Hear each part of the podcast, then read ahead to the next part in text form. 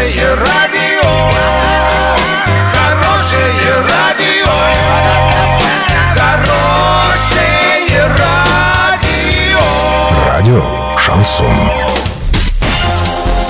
С новостями к этому часу Дарья Дмитриева. Здравствуйте. Спонсор выпуска «Строительный бум». Низкие цены всегда. Картина дня за 30 секунд. Экс-вратарь хоккейного клуба «Южный Урал» Артем Загидолин подписал контракт с клубом из НХЛ.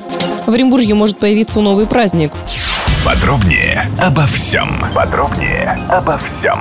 Экс-вратарь Орского хоккейного клуба «Южный Урал» 23-летний Артем Загидулин подписал контракт с клубом из НХЛ «Калгари Флеймс», сообщает пресс-служба Южного Урала. Ранее он провел 26 игр за Орский хоккейный клуб «Южный Урал». Был признан лучшим голкипером недели в ВХЛ. Последние несколько лет выступал за Магнитогорский «Металлург».